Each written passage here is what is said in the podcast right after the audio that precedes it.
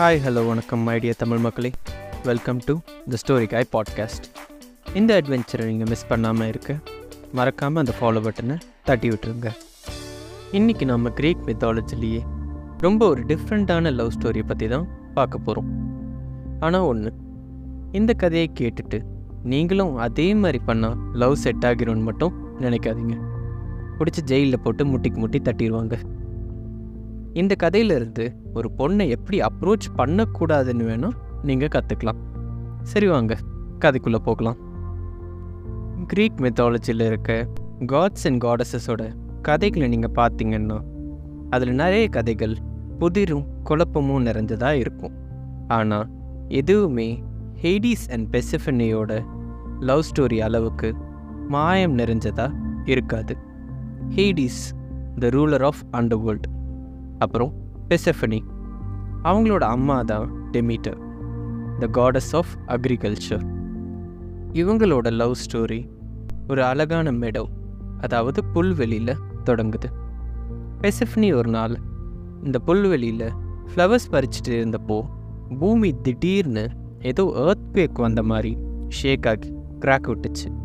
பெசிஃபனி என்னடா இதுன்னு கிட்ட போய் பார்த்தப்போ அந்த கிராக்ல இருந்து ஒரு பிளாக் ஹார்ஸ் சேரியட்டில் நம்ம கதையோட ஹீரோ ஹேடிஸ் என்ட்ரி கொடுத்தான். ஒரு நொடியில் ஹேடிஸ் பெசஃபனியை தூக்கி அவனோட சேரியட்டில் போட்டுக்கிட்டு அவனோட உலகமான அண்டர் வேர்ல்டுக்கே ரிட்டர்ன் ஆகிடுறான். பெசிஃபினியை ஹேடிஸ் கடத்தி அண்டர் வேர்ல்டுக்கு கூட்டிகிட்டு போயிட்டான் அப்படின்ற நியூஸ் மவுண்ட் ஒலிம்பஸ் ஃபுல்லாக ஸ்ப்ரெட் ஆச்சு.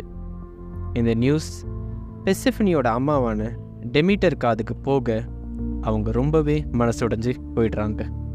தன்னோட பொண்ணை காப்பாற்றணும் அப்படின்ற எண்ணத்தில் டெமிட்டர் என்னெல்லாம் பண்ண முடியுமோ அது எல்லாத்தையும் ட்ரை பண்ணாங்க. ஆனால் அது எதுவுமே அவங்களுக்கு கை கொடுக்கல. இதனால் மேலும் மனசுடைஞ்சு போன டெமிட்டர் காடஸ் ஆஃப் அக்ரிகல்ச்சராக இருந்து அவங்க செய்ய வேண்டிய வேலையெல்லாம் செய்யாமல் விட்டுடுறாங்க. இதனால் பூமி முழுக்க பசியும் பட்டினியும் பயங்கரமாக பரவ ஆரம்பிச்சது. ஹியூமன்ஸ் எல்லாம் கூட்டம் கூட்டமாக இறந்து போனாங்க. ஹியூமன்ஸோட இந்த நிலைமையை பார்த்த காட்ஸும் கவலை அடைஞ்சாங்க நிலைமை இப்படியே போச்சுன்னா பூமியிலிருந்து ஹியூமன்ஸ் அப்படின்ற ஒரு ஸ்பீஷீஸே இல்லாமல் போயிடும் அப்படின்றத புரிஞ்சுக்கிட்ட ஜியூஸ் இந்த பிரச்சனையை தன்னோட கையில் எடுத்தான். ஜியூஸ் ஹெய்டிஸ் கிட்ட பெசஃபனியை திருப்பி டெமிட்டர் கிட்ட அனுப்ப ஆர்டர் போட்டான். பட் ஹேடிஸ் வேற ஒரு ஐடியா வச்சிருந்தான் பெசிஃபனிக்கு ஹேடிஸ் ஒரு பொமோக்ரானட் சாப்பிட கொடுத்தான். அவங்களும் சாதாரண ஃப்ரூட் தானே அதில் என்ன இருக்க போகுது அப்படின்னு அதிலிருந்து ஒரு ஆறு சீட்ஸை சாப்பிட்டாங்க. ஆனால் அவங்களுக்கு தெரியாதது என்னென்னா அவங்க சாப்பிட்ட அந்த ஃப்ரூட் அவங்கள தி அண்டர் வேர்ல்டுக்கு பைண்ட் பண்ணிருச்சு. பைண்ட்னா அண்டர் வேர்ல்டை விட்டு வெளியவே போக முடியாது. அப்படின்ற அளவுக்கு சீன் இல்லை. இப்போ ஜஸ்ட் பெசிஃபினிக்கும் அண்டர் வேர்ல்டுக்கும் நடுவில் ஒரு கனெக்ஷன் க்ரியேட் ஆகி இருந்துச்சு. ஹெய்டிஸ் அவனோட பிளானை சக்ஸஸ்ஃபுல்லாக எக்ஸிக்யூட் பண்ணி முடிச்ச அப்புறம் பெசிஃபினியை டெமிட்டர் கிட்ட கொண்டு விட்டுடுறான். பெசிஃபினியை பார்த்த டெமிட்டர் ரொம்ப ஹாப்பி ஆகிடுறாங்க. ஆனால் அவங்களுக்கு அப்போ தெரியல அவங்க சந்தோஷம் ரொம்ப நாள் நிலைக்க போகிறது இல்லைன்னு. பெசிஃபினி அண்டர்வேர்ல்டில் இருக்கும்போது ஆறு பொமோக்ரானட் சீட்ஸ் சாப்பிட்டனால அவங்க ஒரு வருஷத்துக்கு ஆறு மாதம் இப்போ அண்டர்வேர்ல்டில் தான் இருந்தாகணும். அவங்களுக்கு வேறு வழியே இல்லை. மீதி ஆறு மாதம் டெமிட்டர் கூட இருப்பாங்க. பெசிஃபினி டெமிட்டர் கூட இருக்கிற ஆறு மாதம் ரொம்ப ஹாப்பியாக இருப்பாங்க. அதனால் பூமியும் ஹாப்பியாக இருக்கும். இந்த ஆறு மாதத்தில் தான் ஸ்ப்ரிங் அண்ட் சம்மர் சீசன்ஸும் பூமியில் இருக்கும். அண்ட் அந்த சீசன்ஸ் எவ்வளோ பியூட்டிஃபுல்லாக இருக்கும்ன்ட்டு நான் உங்களுக்கு சொல்ல வேண்டியதில்லை. இந்த ஆறு மாதம் முடிஞ்சு பெசிஃபனி அண்டர் வேர்ல்டுக்கு ரிட்டர்ன் ஆகிறப்ப டெமிட்டரோட சோகத்தினால ஆட்டம் அதாவது இலையுதிர்காலம் ஸ்டார்ட் ஆகும்.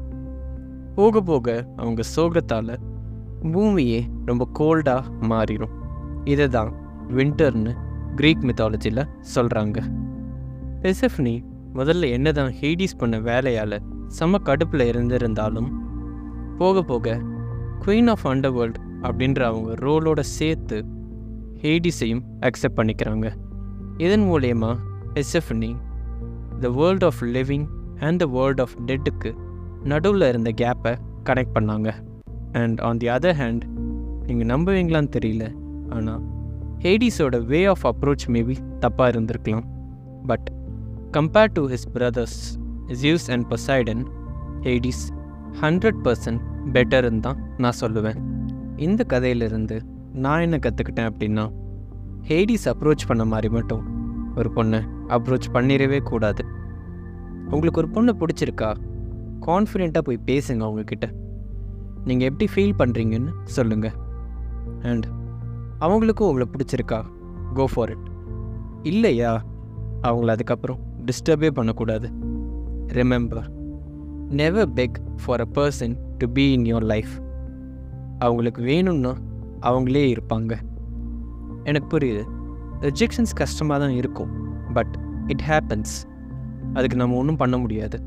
Love should be mutual move on ஆக கஷ்டமாக தான் இருக்கும். But start focusing on your life career and family and நீங்கள் உங்கள் மேலே கான்சென்ட்ரேட் பண்ணி லைஃப்பில் முன்னேற ஸ்டார்ட் பண்ணுறப்போ definitely over time you will meet someone அப்படின்ற கருத்தோட இந்த எபிசோடை நான் முடிச்சுக்கிறேன். இந்த மாதிரி கதைகளை தொடர்ந்து கேட்க மறக்காமல் போகிறப்ப அந்த ஃபாலோ பட்டனை தட்டி விட்டுருங்க. இந்த எபிசோட் பற்றின உங்களோட கருத்துக்களை எல்லாம் த ஸ்டோரிகாய் பாட்காஸ்ட் அப்படின்ற இன்ஸ்டாகிராம் பேஜ் மூலயமா நீங்கள் எனக்கு தெரியப்படுத்தலாம். ஸோ அவ்வளோதான் மக்களே. சொல்ல வேண்டியதெல்லாம் சொல்லிவிட்டேன் டாட்டா பை பாய்